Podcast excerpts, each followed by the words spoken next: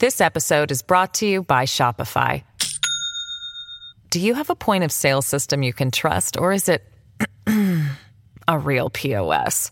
You need Shopify for retail. From accepting payments to managing inventory, Shopify POS has everything you need to sell in person.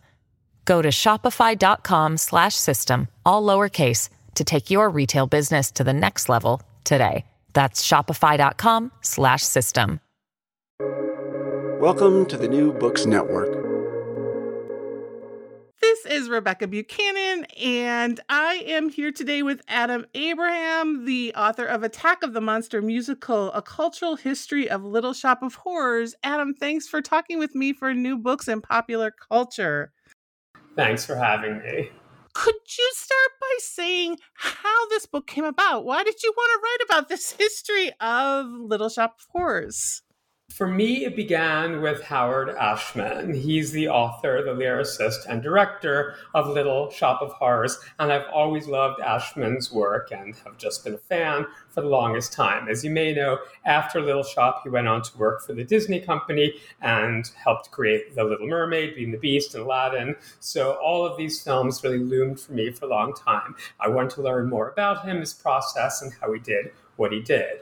In New York City, I met his sister and his partner, who've been very encouraging, and I developed the idea of writing a book about Little Shop of Horrors, which is really Ashman's signature work. I pitched the idea to the sister and the partner, and they said yes, and I began this process and took about four years of research and interviews. And so, can you give for for people who don't know Little Shop of Horrors before we sort of go into this discussion? Can you give us a little bit of um, just a synopsis about um, and maybe this would help with introducing um, how he even came to write this musical. So, can you give us a little sort of intro into Little Shop of Horrors? One of the reasons I wrote this book is that the story behind the story is as good as the story itself. So, I wouldn't necessarily pitch you the plot of Little Shop, I would pitch you how did this thing happen? And the story goes Roger Corman was an independent filmmaker in Los Angeles known for making films fast and cheap. He could make a feature film in five or six days. Black and white, make a profit. This is the 1950s. And he said, I want to see if I can beat my own record. Can I make an entire feature length movie in just two days? Can I do it? How would I do it? And he concocted the story about a little shop and mad eating plant and proceeded to try to beat his own record for speed, so he claimed. In reality, it took a bit more like four or five days, but that was still the genesis of a black and white 1960 film called The Little Shop of Horrors. It was meant to play in the local cinema and vanish forever. Then comes television, and all these kinds of weird pieces of 1950s cinema are floating on your local channel. And a young teenager, Howard Ashman, saw this movie, The Little Shop of Horrors, in the mid 1960s, somewhere around 1964. So, four years after the film came and went, Ashman saw this movie, fell in love with it, and thought, one day I will do something with this. Cut to some years later, he's a director working in theater in New York City. He remembers The Little Shop and thinks this would be a great idea for a stage musical. So that's the kind of weird genesis the idea of taking a very cheap, low budget movie made for under $30,000, meant to last about five minutes, somehow has this incredible afterlife, in part because one person saw it on a black and white TV screen, remembered it, and reimagined it in the stage musical that opened in 1982 that many people have since enjoyed. So can you and, and like you said, you this isn't only this story of Little Shop of Horrors, right? It's the story of Howard Ashman and who he was and and kind of the theater and what he created. So can you sort of give us a little bit of his background, kind of what brought him to this point where he was like, all right, I'm going to like figure out how to make a giant puppet um a giant you know man-eating plant puppet on the on the stage well, on the title page, I called it a cultural history, but it's also a social history, and that is the story of the people who worked on it. And most importantly, as you've indicated, is Howard Ashman. So he grew up loving musical theater. He claimed to write his first musical when he was 10 or 11 years old, based on the Reader's Digest version of To Kill a Mockingbird. He hadn't even read the original. And he also loved horror films, so that connects to where the story is going. He moved to New York City, like many others, to work in the theater and managed to get his hands on a very small off off Broadway theater company called the WPA, and he became the co artistic director with his partner at the time, Stuart White. And the goal there was to just do original shows, classic shows, revivals, things that need a second hearing. And they began putting on pieces in this downtown theater in 1977.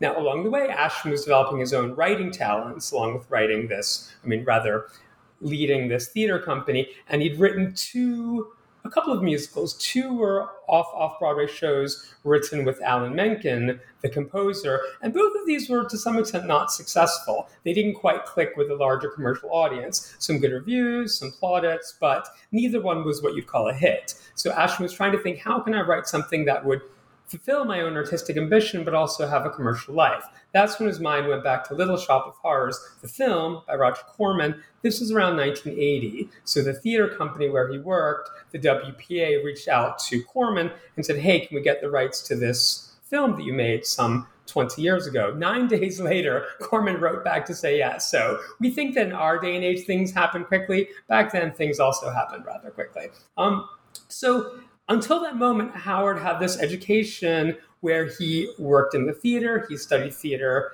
in college, then in graduate school at Indiana University. He did a master's in directing. He put his time in the off off Broadway scene, written plays, directed, done some acting. He basically developed this wide range of skills in addition to his own passion and love of musicals and of horror films. So, to some extent, all this training, all this passion coalesced in the project that became Little Shop of Horrors when it opened in 1982.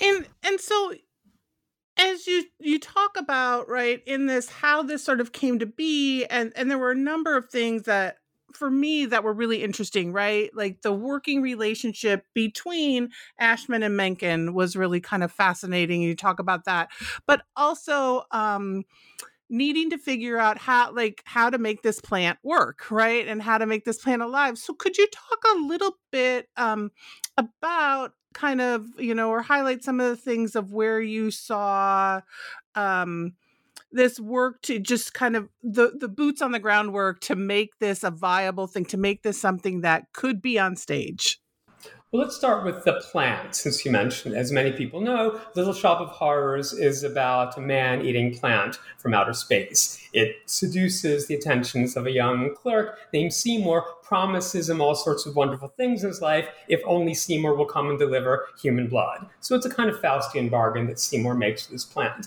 Now, the plant is not an incidental sidebar to this musical. It was very much at the center of Ashman's conception because, as, he, as I said, he had two, a couple of lackluster experiences in the off off Broadway world, which shows they get a pleasant review and are gone in 30 days. He said, I'm going to make a musical that will have, have, have a great big gimmick right in the middle of it. A gimmick so large, so obvious that even the most blurry eyed critic will see it and notice it and pay attention. So that's when he remembered Little Shop. He thought if we could have a musical built around this singing and dancing plant that's going to be funky and soulful, it would be successful. And at this point, Ashman was very influenced by the Muppets. The Muppet Show began syndication in 1977 and was around 76, 77, and was a huge cultural phenomenon. Building on the success of Sesame Street, Henson did this primetime series, The Muppet Show, which introduced many beloved characters, including Miss Piggy, who really became a sensation at the time. She was on magazine covers. So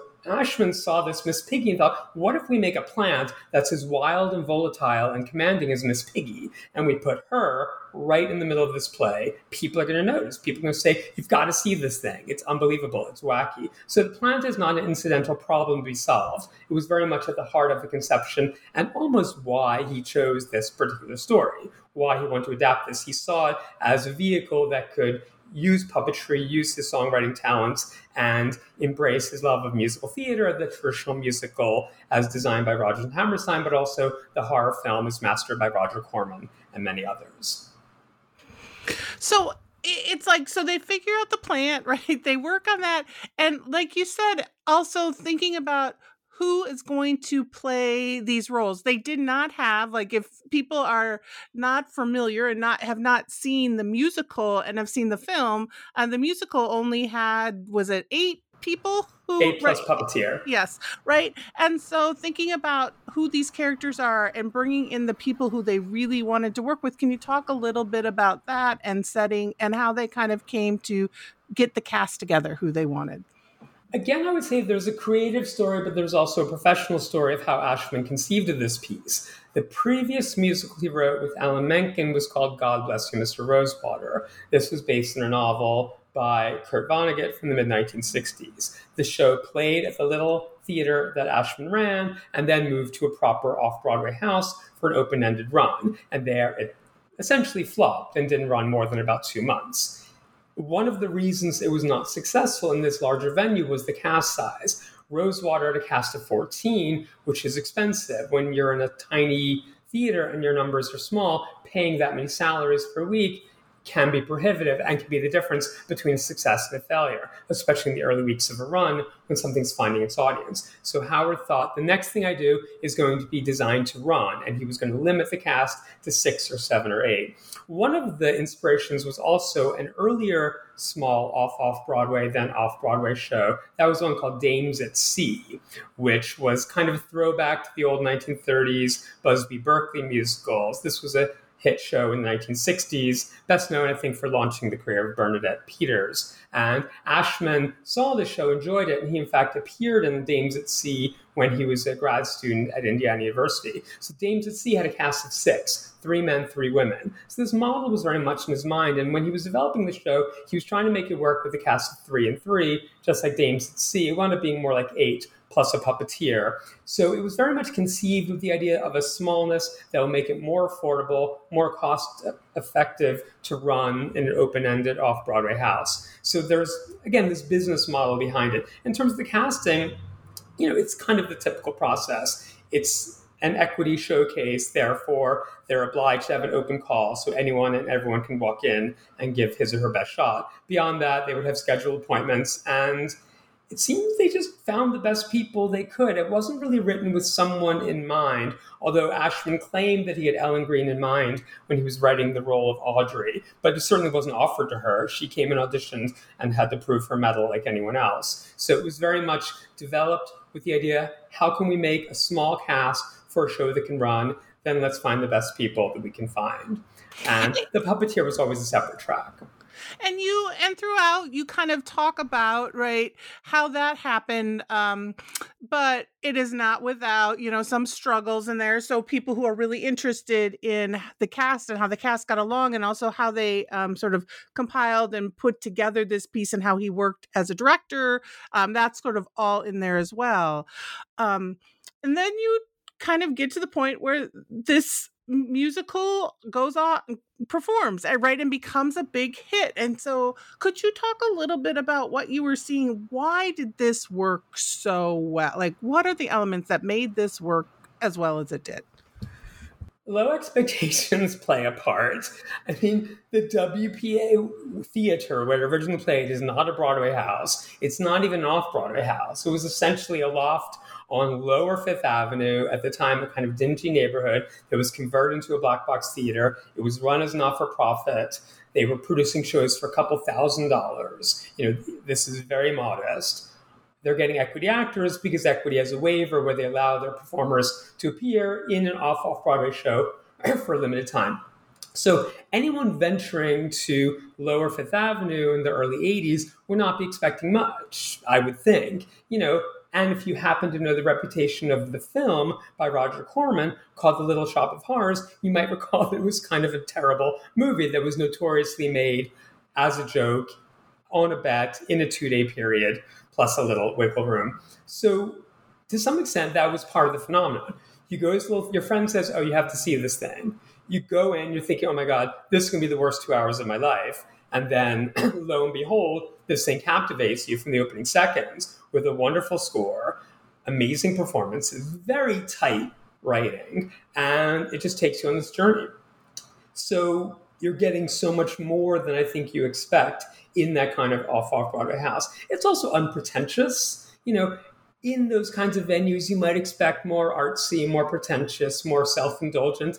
Little Shop is not that. It's well crafted. In a way, it is a commercial piece. It's meant to entertain, engage, it's meant to make you laugh and cry. So it is, in a way, commercial art, although it's produced under these non commercial, not for profit settings. So yeah, I think it's that element of surprise. Now it's hard to remember because now you've probably heard of Little Shop of Horrors. It became a Warner Brothers film. It became a Broadway revival. It's back in New York now in a successful off-Broadway revival. It's done by high schools all around the country. So it became this thing where we know about it and has a kind of name recognition. So it's hard to recreate and imagine what it would have been like for those very first audiences in 1982 to see something think, oh my God, what just happened to me? Well, and, and it they made to so it starts to get popular and one thing you talk about is some of the strategic decisions that they made about putting it on where it needs to take place and, and sort of and what that looks like. And so can you talk about some in some of the ways that he wanted to ensure that it continued to be successful? Some of those things that he did to um make sure that this does not become like does not fit into the theater and into the spaces where it was going to be performed. Well, at the WPA, the theater that he ran with Stuart White, the show was always going to run for four weeks. That's the arrangement with Equity. You get four weeks on and off, and you're done. If you want to have any life beyond that, then you need to enter into a commercial agreement. That could be Broadway or that could be off Broadway. They're your two main choices. And the WPA Theater had a number of successes previous to Little Shop. A number of the shows did go to Broadway or off Broadway. One was Nuts, which later became a feature film. They had a couple of other modest hits.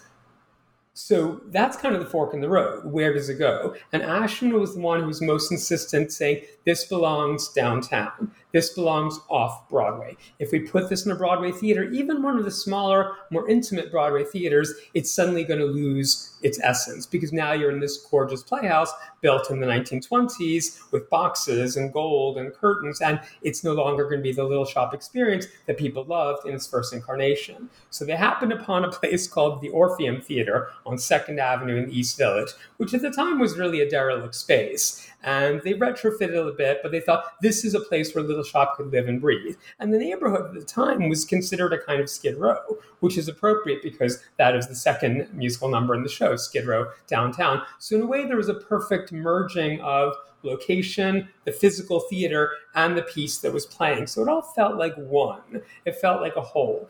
And that was one of the reasons I think it wound up running for five years plus, because it was such a perfect place for that. Again, you're going a little bit out of your way. It's not the theater district of Midtown Manhattan. You have to venture down to Second Avenue. You have to leave your comfort zone. You have to go see where there's all sorts of other cultural attractions that are not necessarily those of Times Square. And again, have your mind blown by this out of the way off Broadway piece. So that was very much essential for Ashman. And once the show was successful and was making money, one of the co-producers was the Shubert organization, and they naturally wanted to move the theater to the rather the show to one of their theaters. I mean, the Shuberts own 16 or 17 theaters, so like take the booth, take this theater. We have all these great theaters. Make more money because the ticket sales would go up, the number of seats that you could sell would go up, and everybody would make more money. So Ashman, to his credit, resisted that offer even though he himself would have benefited and Menken would have benefited because he thought, no, that's not right for the show.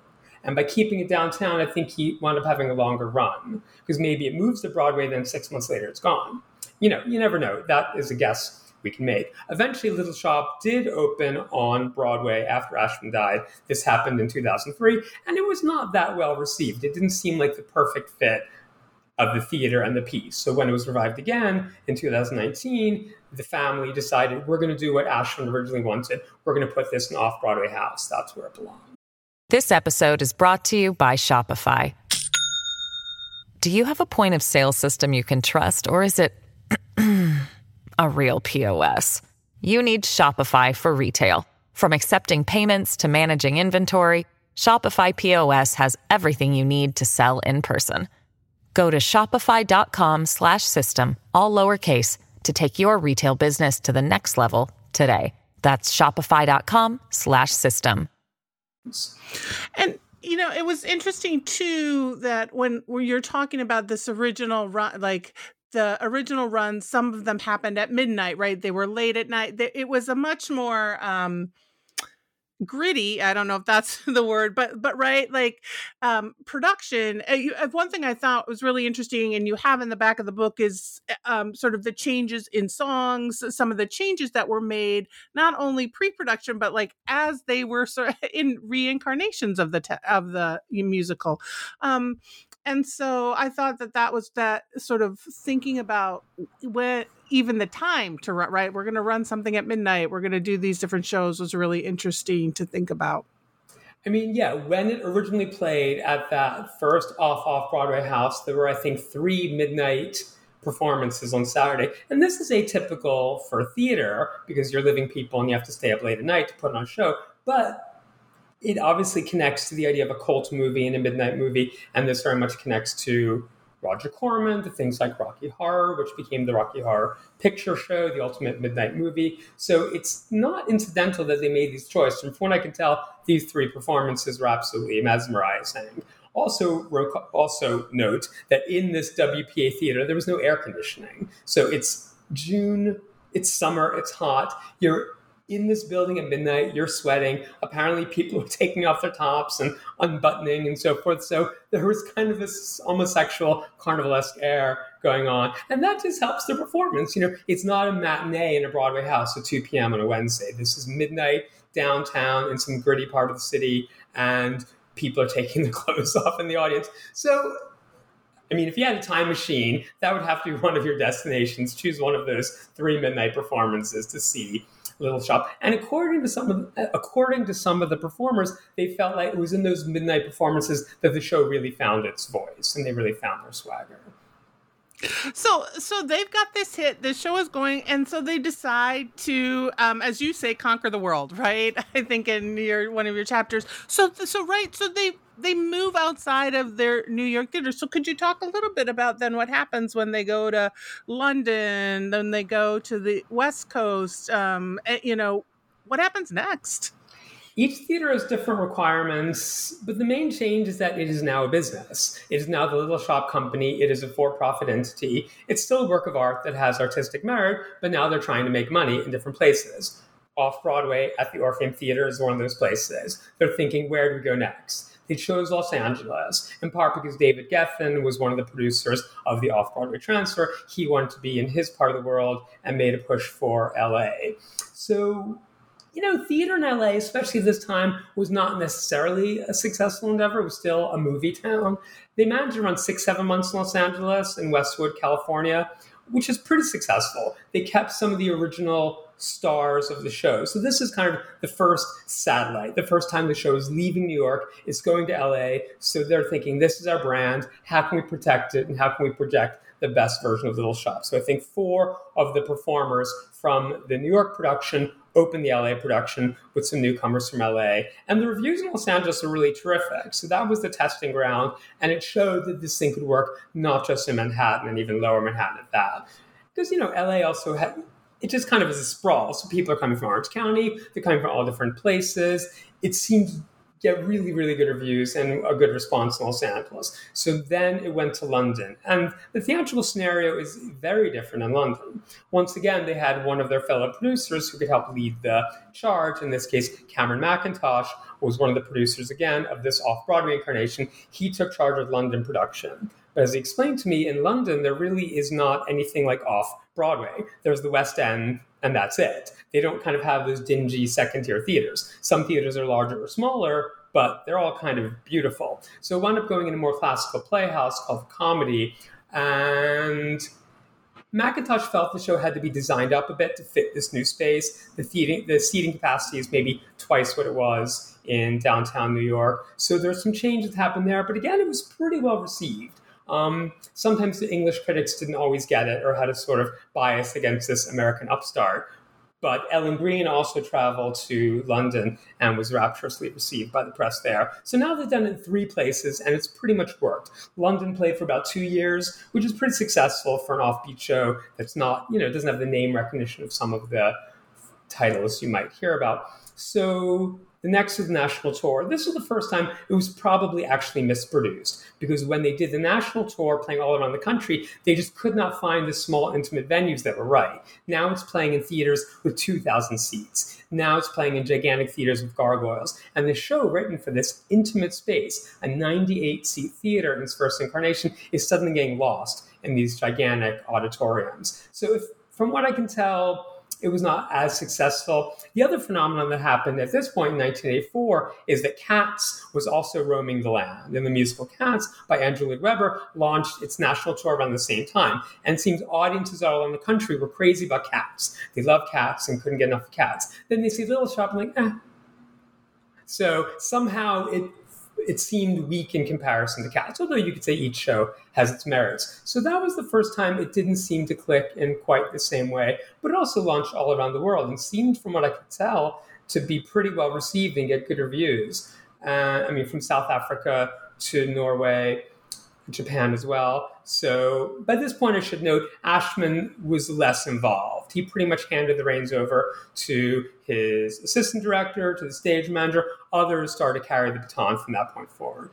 But there was always consistency. It was always Little Shop. It was always Ashman's vision. The show, to some extent, didn't change. What changed was the producing venue, the setting, the size, the scale, some of the legal parameters of production. But to some extent, anyone who saw the show in the 80s would have seen Ashman's vision of the show. I think they were always true to that. And so we have the show, it becomes successful. And so, like all successful, often successful musicals, especially, end up on the TV and the big screen, right? And so you talk about that um positioning it, thinking about it on the big screen. So can you talk a little bit about how that came how Audrey and everyone else came to be on the big screen. well, for many audiences, for many people listening right now, when they hear the words Little Shop of Horrors, they might be thinking of the 1986 film directed by Frank Oz, released by Warner Brothers with Bill Murray, Steve Martin, and Ellen Greene. To, to many people, that is Little Shop. For me, that's version number three because Roger Corman came first in 1960, The Little Shop of Horrors. Then 1982 was the Ashman Menken musical. So the Warner Brothers film is really the third incarnation of the piece. So in a way, it's a return. It's going back to the screen. It was a film. It's on stage. Now it's going back to the screen, but improved, as it were, by the Ashman Menken songs, now shot in Technicolor, now with a budget of many, many millions of dollars. So there's a certain irony in the trajectory here because it was this little thing. It began, it was always little, and little is appropriately in the title. It was a little movie by Roger Corman made for $30,000, shot in a couple of days. Then it was a little, little show in downtown Manhattan, 98 seats in this off the beaten path theater where you say to your friend, oh, you have to see this thing. Then the Orpheum, it's still kind of little. So it had this littleness. Now it's a big Hollywood movie. It's made by Warner Brothers. It's produced by David Geffen. It's going to be a summer blockbuster. It winds up being released in Christmas because of delays, but it's meant to be a big movie. It's meant to compete with Star Wars, Empire Strikes Back, E.T. the Extraterrestrial, that kind of thing. So there's a way in which it's a big step up for the production.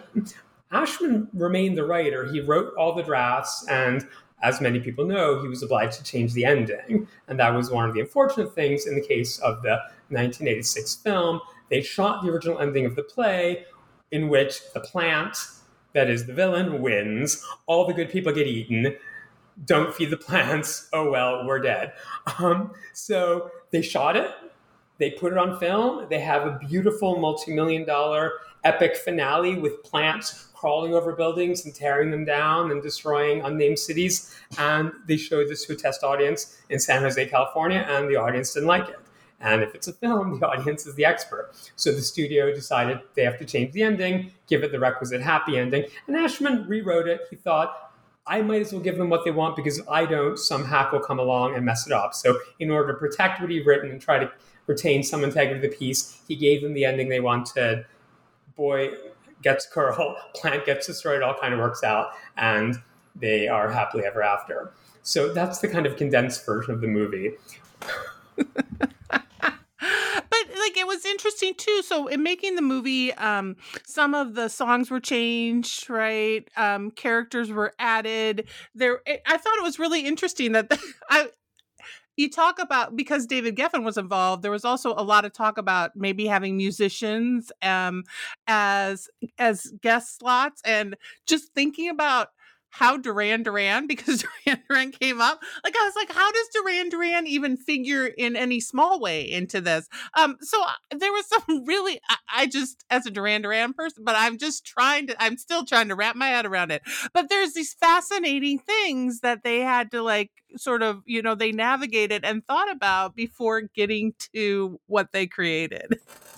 Yes. I mean, Ashman, to his credit, was open to somewhat reinventing the piece. Now, as you say, because Geffen was the producer, there seemed to be some idea that we're going to have musical guest stars. And I don't know if they were signed with Geffen Records or just people he knew personally, but okay, now David Bowie could do a bit here, and Duran Duran could appear here, and different names like that were thrown about. As viewers of the film know, this did not happen, but it was one of the early ideas that they developed. I can't exactly explain what that would look like because technically it takes place in the 1960s. So Duran Duran, you might think of as a 1980s icon, so they would have to effectively look like the 1960s to fit in the world. What characters they would be or play, I can't really determine. But there were different ideas thrown around. But Ashman also cut seven songs from his own piece. And understand, this was not the studio insisting on it. This is not a bad test screening. He consciously thought this is a different medium, different needs are required. It's not a stage piece. And he was tough on his own work. Some might say too tough because he removed some songs that people really love. But that was his own instinct. Before director was even attached, he'd cut many of the songs. And he was willing to rethink the piece and try to think it in terms of cinema instead of the musical guest stars, the film wound up having the comedy guest stars. That wound up being the surrogates. So Christopher Guest, John Candy, Bill Murray, a few others um, wound up being the kind of, ooh, look, it's that person um, to fill in, I guess, the conceptual place for the musical guest stars would have been. But yeah, there's a counterfactual Little Shop of Horrors out there in which Duran Duran appears wearing suits of the early 60s and singing backup or something. the Duran Duran are the urchins. It's awesome. I can see it. Um, Her name is Audrey and she dances on the sand.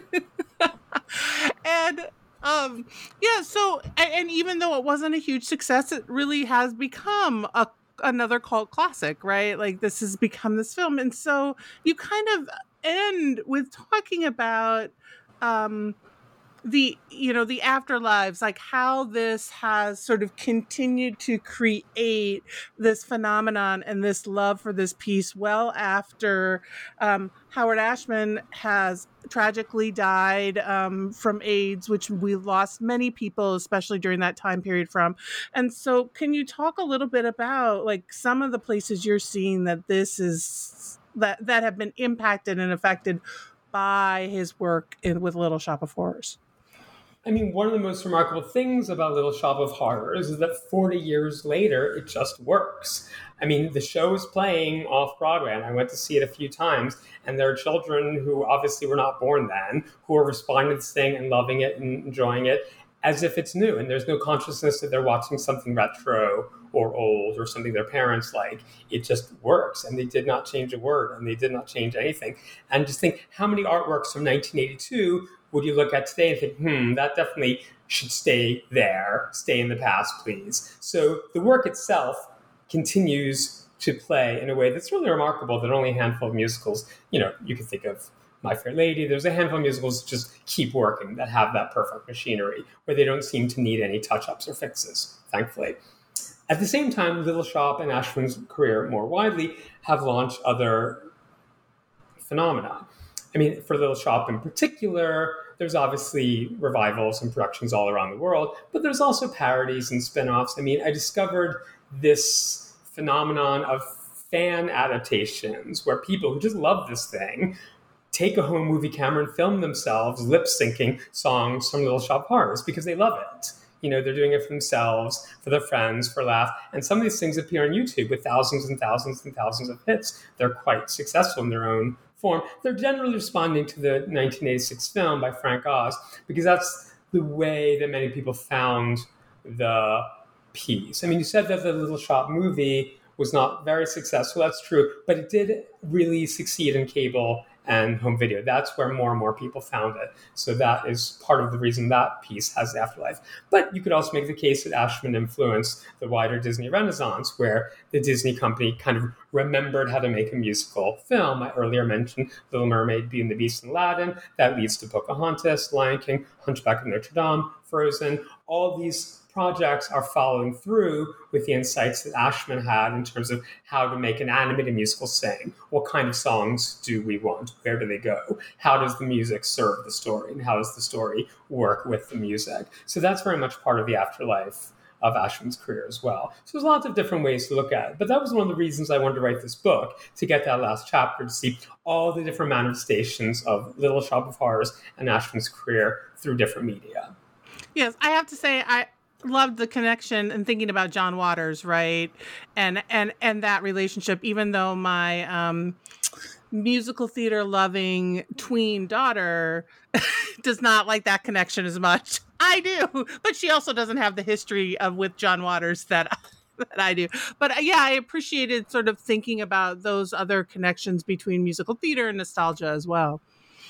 It's also a question like Baltimore. Baltimore is this interesting American city that's given us some real cultural highlights. John Waters, Howard Ashman, The Wire, H.L. Mencken think, what is it about Baltimore? And I've asked some people. It just seems like a, unusual place. And I don't know much about the city except what I've researched for this project. So there is a strong connection between John Waters and Howard Ashman, besides their Baltimore connection. Waters was a few years older, but they became friendly. Ashman loved the films of John Waters, watched them on videotape. They wound up having some mutual friends. And when the show first opened in Baltimore in 1984, Waters came to see it and went to the party. So they were friendly then.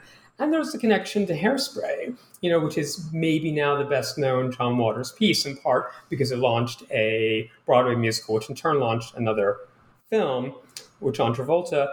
Little Shop and the Hairspray cover similar terrain. They both are 1962 essentially. They're both recreating the musical style of the past. They're both looking at a kind of outsider art. Um, they're both dealing with race relations to some extent. So, you know, it's a somewhat superficial comparison, but both Waters and Ashman were reaching back into their own pasts to discover something about themselves, about American culture in the 1980s, and putting that forth for the public. And both were among their more successful work. So there, there's a clear connection. yes. No, I thought it was fascinating. Like, and and I do, and I just say like like you do this wonderful job of thinking about this musical, but yes, also connecting it to kind of a larger history, and even for people who uh, have do not have the experience or the the knowledge of Little Shop of Horrors, also thinking about how musical theater kind in in some ways, or at least one way musical theater works, and how musical theater is create or theater is created, right? So so this is coming out in the beginning of September. So um, I'll ask you my kind of final question. Do you have anything like with the book that you want any kind of last promotion like with this book a new project you're working on what well, how do you, you want to plug yourself in any way shape or form it's a little premature i'm putting together a few things in september for those who happen to live in new york city so you can follow me on instagram if you like abraham.author i will post things there I believe I'm going to do a book signing at Drama Bookshop. I will confirm that soon. I'm trying to do another one. There might be a few others. So, yeah, September 8th is the date the book comes out, but you can pre order it now if you're inclined to do so from Bloomsbury's website or Amazon. I don't think I have any other promotions. Awesome. Well, again, this was Adam Abraham who wrote Attack of the Monster Musical, a cultural history of Little Shop of Horrors. Adam, thanks for talking with me for New Books in Popular Culture. Thank you.